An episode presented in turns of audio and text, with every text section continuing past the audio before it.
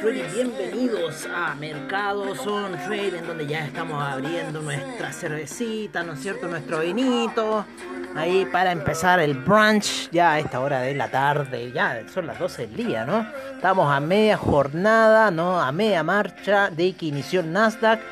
Sigue un poco lo que nosotros veníamos diciendo, ¿no es cierto? Esa media de 200 periodos en gráficos de una hora, ejerciendo mucha resistencia en lo que es todos los índices. En el Dow, en el Nasdaq, principalmente lo empujó hacia la baja. Sin embargo, estamos viendo ese apoyo, ¿no es cierto?, en la media de 50 periodos, como también ese estocástico que ha caído ya a los niveles más bajos que puede ser.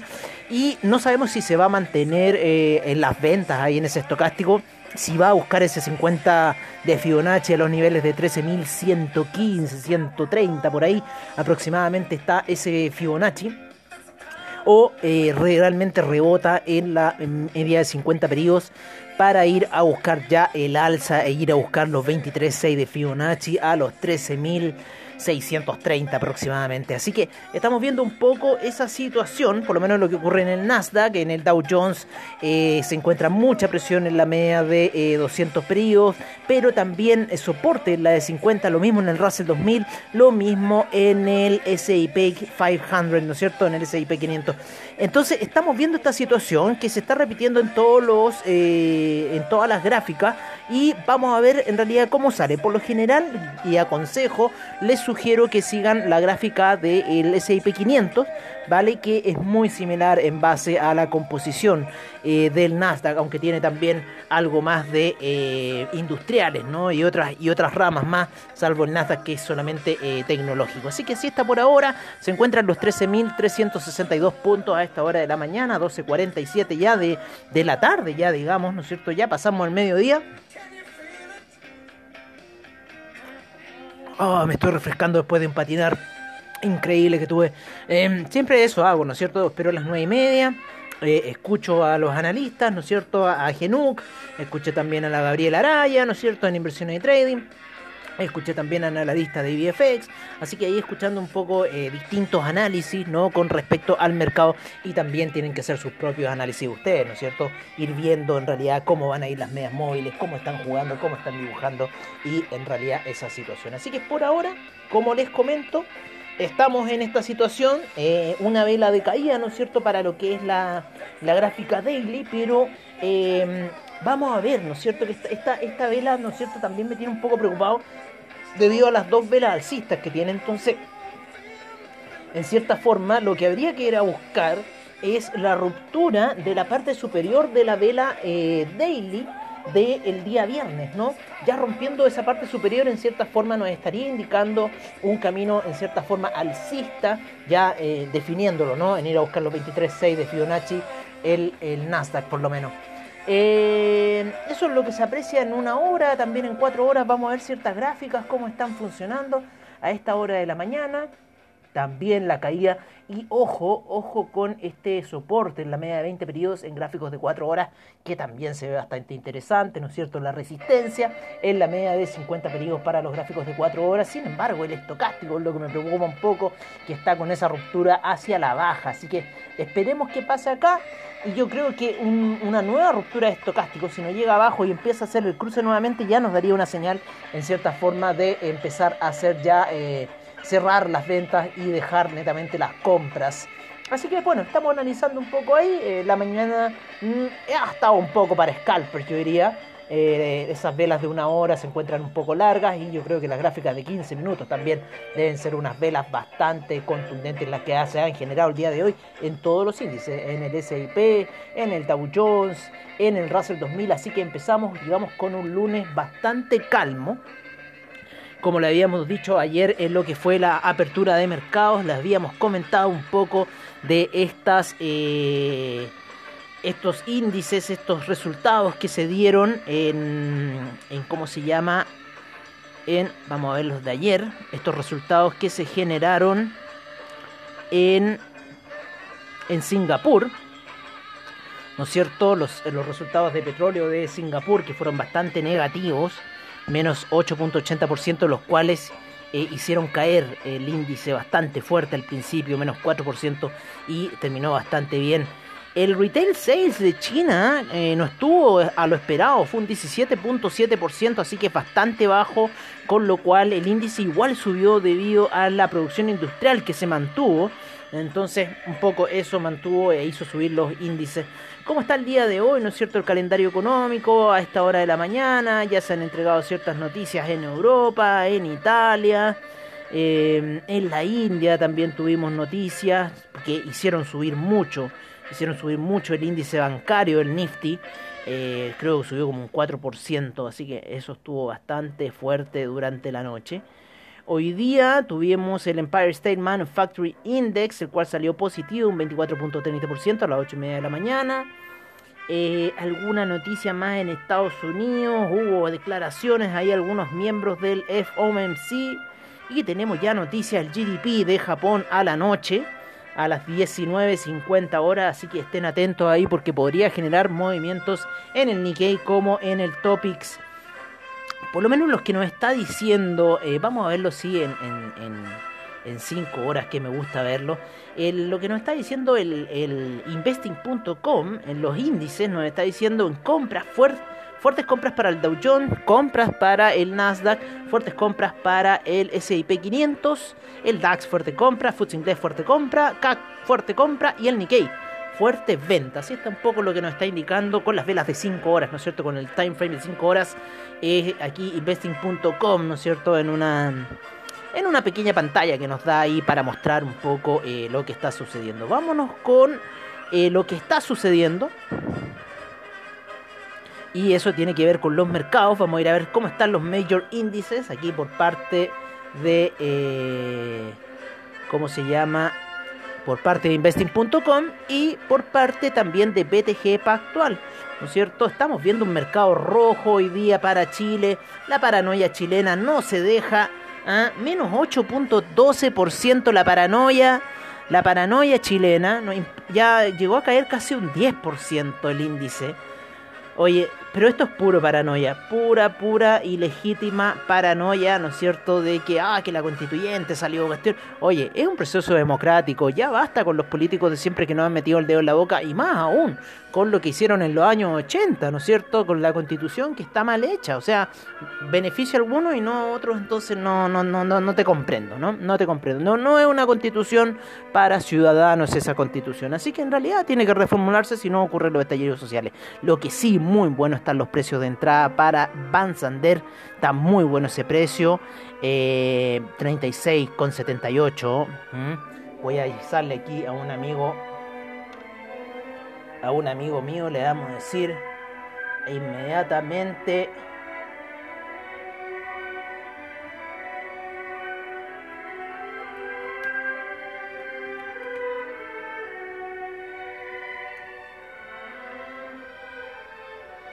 Y también vamos a otro grupo más. A otro grupo más que tenemos por acá, el de los traders. Vale, y le vamos a decir acá.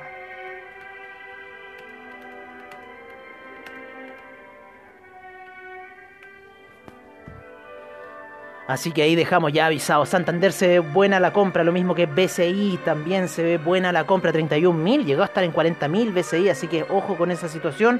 Una de las que más ha vendido, Falabella también ha caído bastante, SQM también, todas han caído. Oye, Cap, ¿cómo se cayó? Pero están los 12.000 y estuvo en 1.000, ¿se acuerdan? Cap. Así que bastante interesante cómo se movió un poco el mercado nacional para el día de hoy. Tenemos un Colcap que no tiene actividad para el día de hoy. Vamos a revisar otros índices, el Merval menos 0.09%, como les decíamos, el IPSA en Chile menos 8.13%, menos 7.81% el ICPA, el Bovespa 0.6% alcista, el índice en Lima menos 0.12% y el Colcap sin variaciones a esta hora de la mañana. Nos vamos a ir con los índices norteamericanos para ver cómo se encuentran. Oye, ya Elon Musk a los del mundo del criptomercado nos tiene hartos.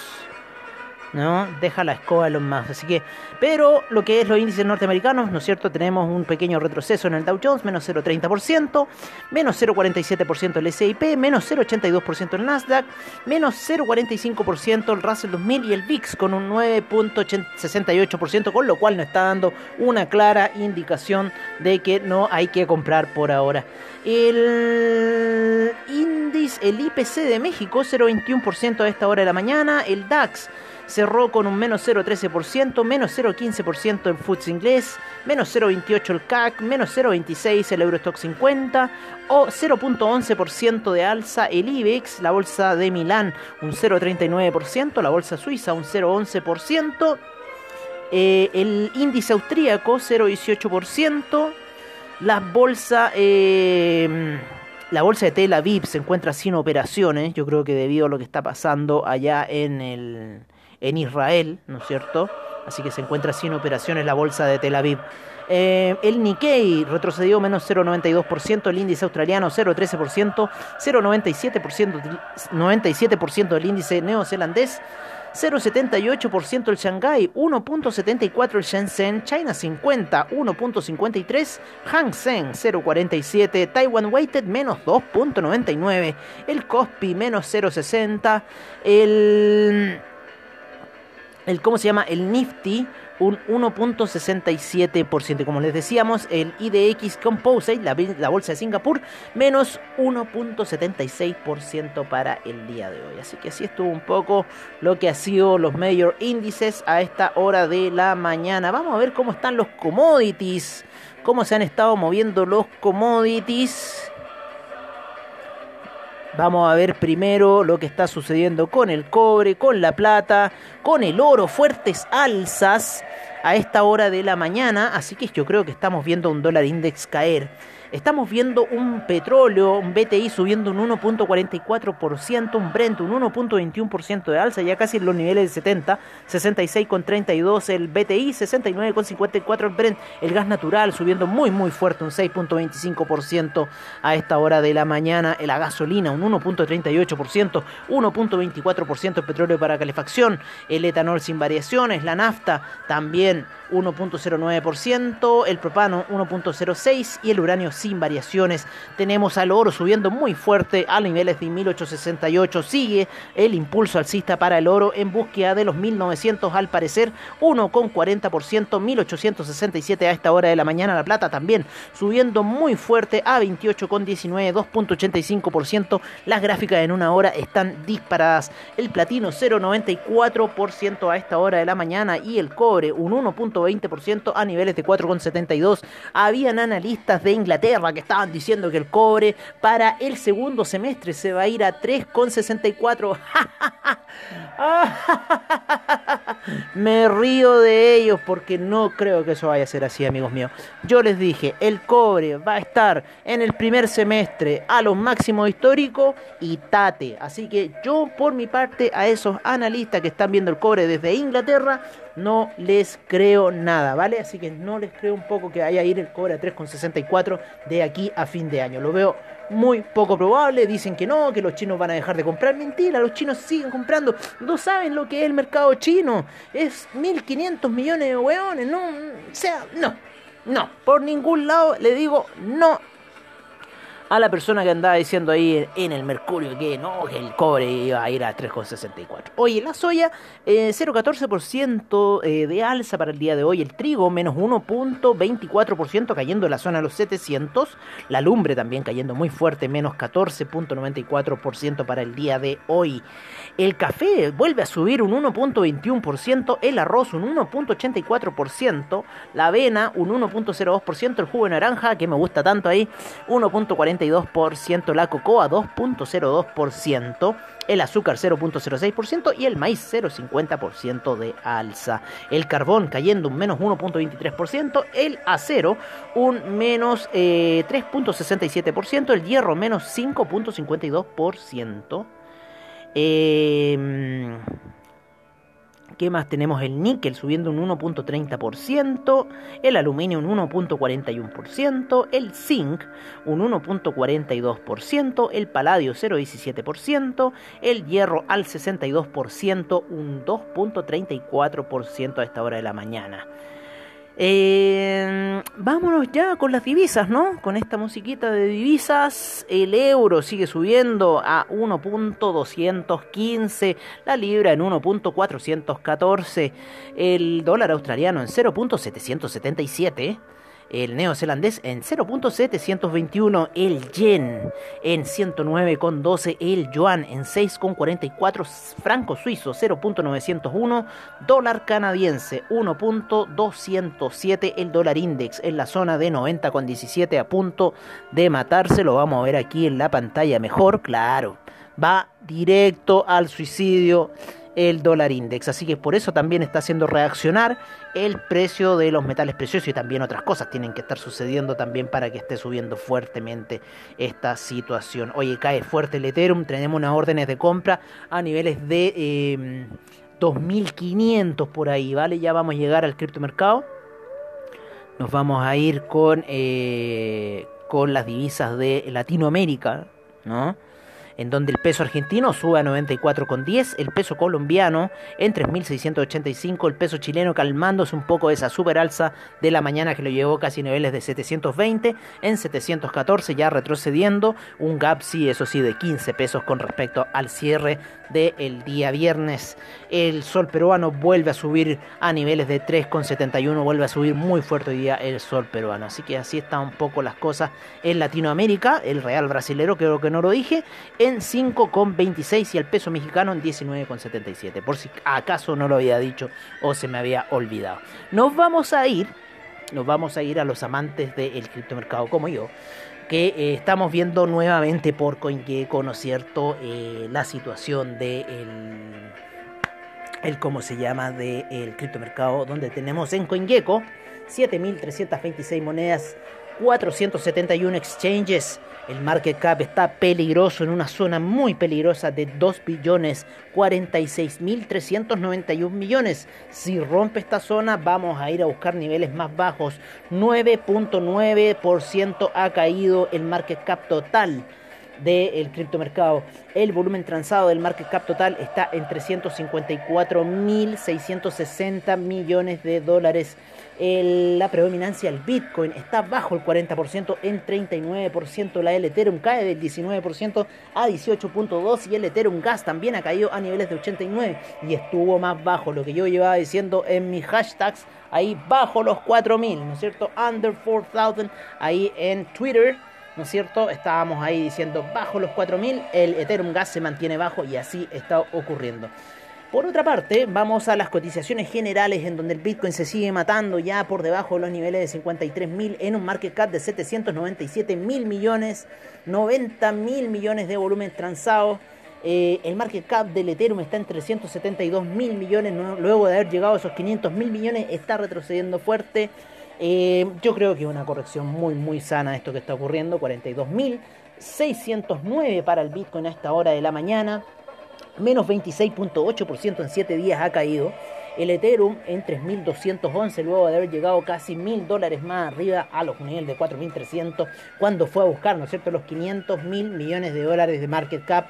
Lo hizo y luego se cayó. Ese era un buen punto de venta, no lo habíamos comentado, pero habíamos dicho ese market cap era muy importante haber llegado a él. El Binance Coin, interesante como se cae a 498.97. El Ripple en 1.48, una de las pocas que ahí vive, está luchando. Cardano cayendo un poco de esa gran alza que lo llevó a 2.33, ya en 2.02. Me gusta que siga cayendo Cardano para comprarme más bajito el Dogecoin. Cae de los 0.500 a 0.474 y podría caer más. El Tether en 99 centavos, con mucha oscilación a esta hora de la mañana. El Polkadot en 37.73. El Bitcoin Cash en 1029, luego de haber estado en 1200 esas primeras horas de la mañana. Litecoin sigue cayendo en 268.27. Nos vendimos justo a tiempo, lo mismo que en Uniswap. Una venta pero precisa que alcanzamos a hacer en estos dos activos. Muy, muy, muy precisa la venta en Uniswap. como también la venta en Litecoin que alcanzamos a hacer justo ahí cuando ya vimos que en cierta forma la situación no iba a dar, ¿no? En cierta forma dije, no, esto no va a dar, así que es mejor, empieza a hacer las ventas muy bien hechas. Fue a tocar las medias móviles, la media móvil de 20 periodos, ¿no es cierto? Luego de la alza que se mandó ayer, cerramos las posiciones y lo fuimos a buscar un poco más arriba de esa nueva reventa que dijimos, no, aquí esta cosa no huele bien y se va a caer. Así que se está cayendo, está corrigiendo nuevamente Uniswap, así que ahí también los demás, ¿no es cierto? El Litecoin, como les decíamos, 268,27, Uniswap 32,83, el USD Coin pasa al Chainlink, ¿no es cierto?, a 0,99 centavos y Chainlink en 36,20 y cayendo fuerte, y quizás Chainlink pueda ir a ver los 20 nuevamente, luego haber llegado a 50, ya ha perdido casi va en un 40% de retroceso el Chainlink luego de los máximos de 50, 53 que llegó a estar, y Junko Suzuki ahí, ay, que la cuestión, pero al final Junko está yendo mal. Así que las 13 primeras monedas del criptomercado se encuentran en esa situación. Chainlink con un market cap de 15.000 millones de dólares a su haber. Así que esto tenía que ocurrir. Este retroceso va a seguir. Yo creo que el Bitcoin lo vamos a ver en los niveles de 38.000 e inclusive yo soy más bajo para el Bitcoin. Yo tengo unos niveles que debería ir por lo menos a buscar la zona de los 20.000. Si es que Elon Musk nos sale con alguno de sus tweets mentirosos, que sí apoyó el Bitcoin, que no apoyó el Bitcoin, que bueno, en realidad Elon Musk ya a la gente del criptomercado los tiene hasta más arriba de la coronilla, como decimos acá en Chile. Bonita caída. Me gusta esta caída que está teniendo el criptomercado hasta ahora. También hay que analizar un poco esas velas doji del Nasdaq, si están pendientes del Nasdaq y quieren tener información de este activo, ¿no es cierto? Así que por ahora me encanta esta venta que hicimos en Litecoin, muy buena. Casi que del libro de Oliver Vélez. Así de buena está esta venta en Litecoin, en Uniswap. También teníamos unas ventas, ¿no es cierto?, en lo que es Chainlink. También tenemos ventas en Chainlink. Ya se están acercando esas ventas de Chainlink. Tenemos un take profit para esta situación a niveles de 27.05. Así que vamos a ir monitoreando un poco esa situación. Si es que tenemos que ir corriendo este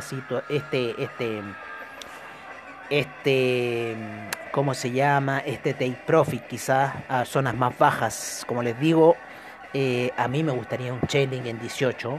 Se ve muy atractivo el Chainlink en 18. Ahí hay que empezar a entrar con fichas, ¿no?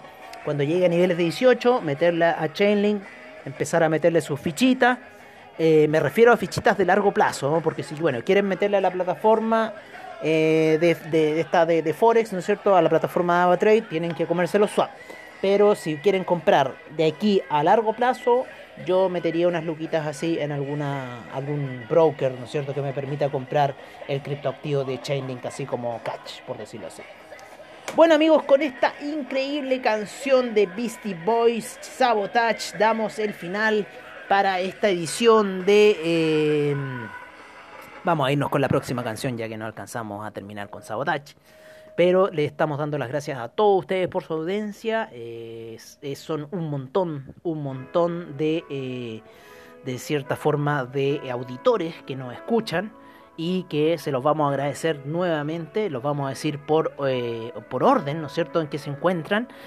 Agradeciendo primero a Estados Unidos. La gran sintonía, 63% de nuestra sintonía es estadounidense. Chile en 25%, Irlanda con un 3%, España con un 2%.